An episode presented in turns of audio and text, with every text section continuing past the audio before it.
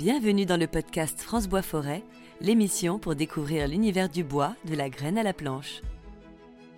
Aujourd'hui, dans cette deuxième série d'émissions consacrée au bâtiment durable, nous nous questionnons sur la réduction de notre empreinte carbone. Le changement climatique est en marche et le secteur du bâtiment doit s'adapter aux enjeux environnementaux. Pour aller vers la transition énergétique, l'une des pistes de réflexion concerne les produits de la construction et de la rénovation.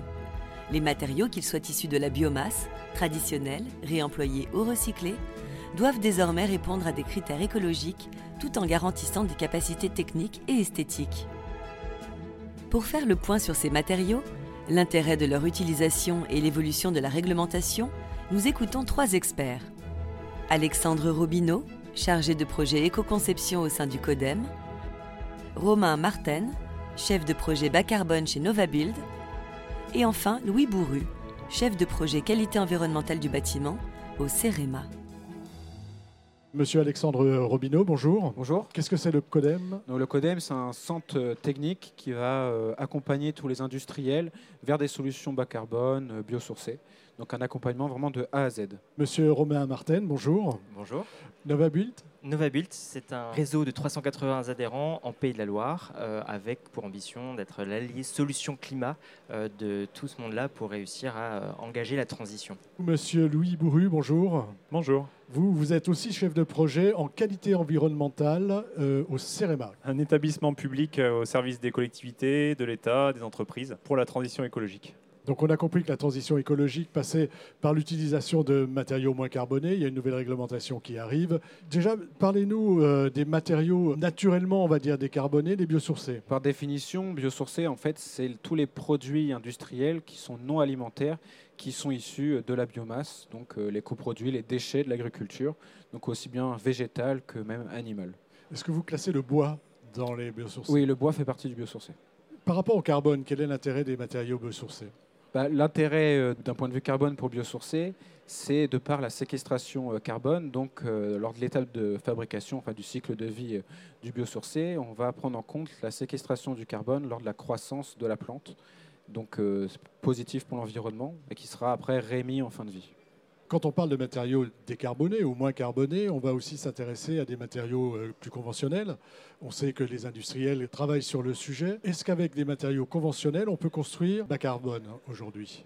On commence à s'y intéresser et d'ailleurs il ne faut pas oublier pourquoi on parle de bas carbone. Euh, les enjeux sont importants, euh, il y a le dérèglement climatique qui est en œuvre, aujourd'hui il est avéré et il faut diviser par deux les émissions de gaz à effet de serre d'ici 2030. Donc c'est très important. Et derrière, en 2050, il faudra diviser par 6. Donc c'est très important. Donc derrière, forcément que tous les matériaux auront un rôle à jouer, y compris les matériaux conventionnels. On a un nouvel outil qui s'appelle l'analyse du cycle de vie, qui est introduit par la, réglementation environnementale 2020 et qui permet à n'importe quel euh, acteur euh, de questionner le cycle de vie du produit et d'essayer d'aller chercher euh, à chaque étape de son cycle des gains en carbone.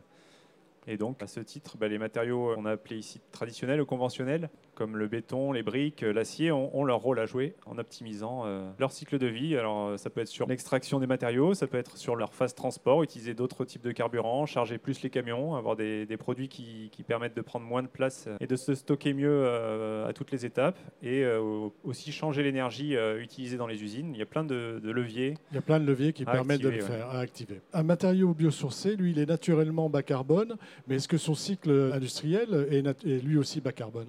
Euh, Tout à fait. Après, les niveaux étapes de fabrication, on peut retrouver des étapes comme il y a dans le traditionnel. Après, un point clé important euh, pour le biosourcé, c'est qu'actuellement, il n'y a pas de, norme qui définit un seuil euh, pour dire si c'est du biosourcé ou pas. Mais il y a le label BBC Rénovation qui définit différents seuils pour chaque famille de produits pour dire si c'est du biosourcé ou pas. Donc, euh, typiquement, pour tout ce qui est béton végétaux, il faut 25% euh, de fibres De végétales fibres végétales pour que ça soit considéré comme du, du biosourcé. Monsieur euh, Martin, je voudrais que vous nous parliez un petit peu du contexte, de, contextualiser un petit peu tout ça. Pourquoi le bas carbone? On l'a vu que c'était le climat, c'est l'urgence. Euh, mais il n'y a peut-être pas que ça, il y a aussi du développement local, des choses comme ça là derrière, non? Oui, bien sûr. De toute façon, la transition qu'on devra engager est globale. Donc tous les secteurs d'activité devront s'enclencher vers ce bas carbone. Il y a une stratégie au niveau euh, national qui essaye d'organiser ça. Et euh, tout le monde devra euh, faire sa part. Et en l'occurrence, la part du bâtiment, c'est un quart du problème, entre guillemets, puisque les émissions de gaz à effet de serre liées au bâtiment, c'est un quart du total. Mais nous, ce qu'on aime dire aussi, c'est que c'est un quart des solutions et qu'il faut bien euh, s'orienter vers les solutions et qu'on devra faire beaucoup d'efforts pour réduire massivement les émissions de gaz à effet de serre, à la fois et très largement sur tout ce qui est consommation d'énergie dans le bâtiment. Mais aujourd'hui, ce qui nous intéresse ici, C'est le matériau, c'est hein. les matériaux, puisque ça représente la moitié des émissions de gaz à effet de serre sur l'ensemble du cycle de vie du bâtiment dont nous parlait euh, Louis tout à l'heure. Oui, oui, on a même des chiffres qui vont jusqu'à 60 ou 70 hein.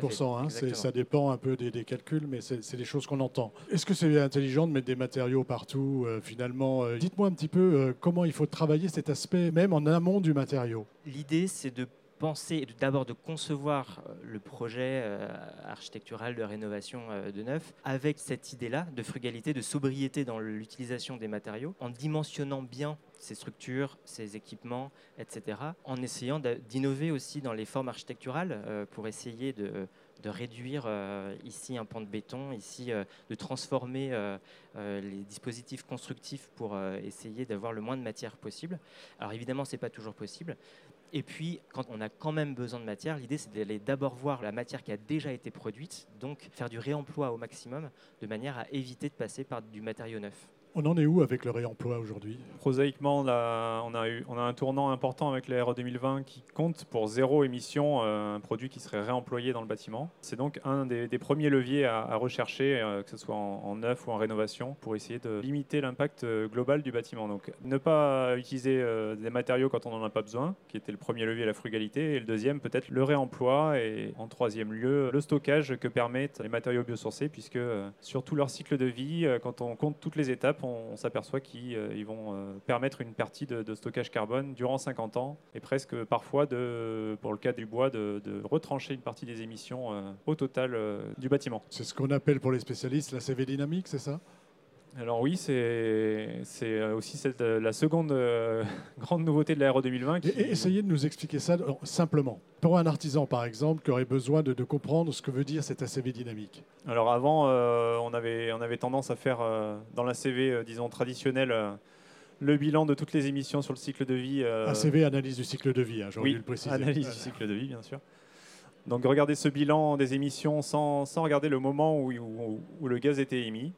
Et euh, devant le, constat qu'il est urgent de, de stocker du carbone aujourd'hui, il a été décidé de valoriser un peu plus le stockage qui se fait dès maintenant euh, à la construction des bâtiments euh, en 2022 et euh, de, pondérer euh, l'impact en, fin de vie euh, des produits.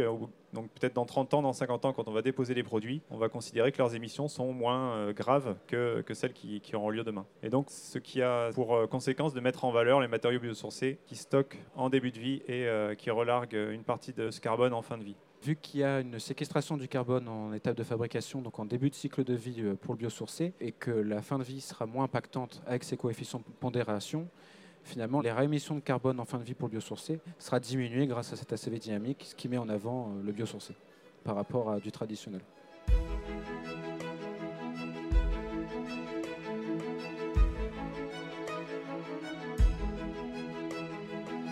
Sur la part des, des matériaux conventionnels et des matériaux dits biosourcés, comment doit se répartir cette part euh, dans la construction? Comment on fait les arbitrages? Je vais juste rappeler un élément de contexte. On a de la chance quelque part dans le monde du bâtiment et les acteurs ont de la chance puisque les exigences vont être progressives. Donc on donne une première période de 2022 à 2024 où euh, on pourra encore euh, adopter euh, les modes constructifs d'aujourd'hui. Et par contre, il ne faut pas s'endormir sur ses lauriers et il faut en profiter pour se préparer à l'étape suivante en 2025 où on aura déjà une réduction demandée de 17% sur les maisons individuelles et puis de, de- de 12% sur les logements collectifs sur l'effort carbone des produits de construction. Et ça va aller en se renforçant en 2028, en 2031. Pour avoir un ordre de grandeur, la stratégie nationale bas carbone Mhm. dit qu'il va y avoir un triplement des matériaux biosourcés pour pouvoir justement stocker euh, tout le carbone pour faire euh, pendant à toutes les émissions. Le triplement émettre. par rapport à ce qu'on utilise aujourd'hui. Voilà, Et ça, c'est quoi? C'est à 2025, à 2030 à 2050. Et c'est ce pourquoi il faut réduire drastiquement nos émissions. Il faut diviser par 6 nos émissions de gaz à effet de serre, justement parce que c'est très difficile de mobiliser la ressource de matériaux biosourcés qui, eux, viendront stocker le carbone que par, euh, par ailleurs on émettra, alors et qui se stockera par ailleurs euh, en agriculture et dans d'autres secteurs. Mais c'est pour ça que c'est important de baisser euh, énormément les émissions.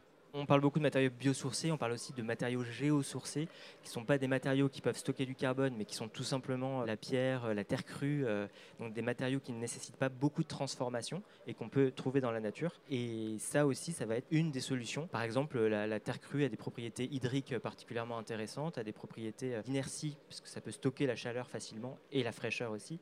Donc c'est tout un panel de matériaux euh, qui s'ouvre. Voilà, c'est ça. On a vraiment à disposition tout un panel de matériaux qui va nous permettre d'atteindre les objectifs sur les mécanismes, comment on fait? Bah, Si on peut résumer euh, la, démarche qu'on a esquissée ici, donc euh, bien jouer sur la concertation avec les utilisateurs, savoir leurs besoins exacts pour le maître d'ouvrage. C'est la première étape pour, euh, pour enlever des places de parking, pour mutualiser des espaces, pour avoir de la matière en moins. Et ce qui est bien, c'est que ça va se retrouver sur le, portefeuille également, puisque le, coût sera peut-être euh, moindre. Et après, bah, privilégier quand on peut les réemplois et le stockage dans les matières biosourcées. Et à la fin, euh, pour tous les matériaux qui restent ou tous les lots qui restent, aller chercher le matériau le moins émetteur. Donc, pour citer un exemple, la trajectoire de la maison individuelle va être très exigeante en RE 2020 et à l'horizon 2031, il est très probable que euh, la solution euh, structure bois soit peut-être la seule qui passe, euh, en tout cas dans les, dans les produits dont on dispose actuellement, ce serait la généralité. Actuellement, les simulations montrent qu'on ne peut pas atteindre RE 2020 en 31. Sans, sans, le recours au bois. Sans le recours au bois. Les industriels, eux, comment ils approchent ça? Ils y vont vraiment parce que c'est la politique RSE et qu'il faut bien le faire Ou est-ce qu'il y a vraiment une volonté de le faire? Il y a déjà, d'un point de vue même communication, on rentre déjà dans, dans une ère où on veut du remploi. Il y a un peu une prise de conscience collective sur euh, l'impact carbone, sur le réchauffement climatique, etc. Il y a une réelle volonté des entreprises de prendre des initiatives euh, sur cet aspect-là. En plus, il y a les politiques publiques qui bougent pas mal. Donc, euh, il y a des méthodologies de cycle de vie sur la rénovation qui commencent à sortir. Donc, il y a vraiment déjà des démarches, des prises de conscience vers cette volonté de rénovation, de remploi, de biosourcé. Mon mot de la fin, c'est d'y aller avec enthousiasme. C'est vrai que c'est des sujets un peu difficiles. Euh, ça, on a l'impression que c'est la fin du monde et tout ça. Ben non, en fait, on est tous dans le même bateau. Il s'agit d'y aller. La réglementation se met en place. Ça fait des nouvelles choses sur lesquelles réfléchir. Donc c'est enthousiasmant. Et nous, on aime bien porter cette euh, dynamique-là euh, parce que c'est comme ça qu'on arrivera à se convaincre les uns les autres d'y aller dans la bonne humeur, même si c'est pas simple, mais il faudra y aller. Et sachant qu'on a compris, on, on était parti sur les matériaux, on a compris qu'on a les matériaux pour le faire. Votre mot de la fin Mon mot de la fin, c'est comme dit tout à l'heure, c'est vraiment le matériau, le bon matériau au bon endroit. Donc le biosourcé, si on prend en compte les points de vigilance, il peut être incorporé, il ne faut pas partir forcément du, sur du 100% biosourcé, c'est vraiment le bon matériau au bon endroit. Avec le bon maître d'œuvre. Avec le bon maître d'œuvre. Le podcast France Bois Forêt, l'émission pour découvrir l'univers du bois, de la graine à la planche.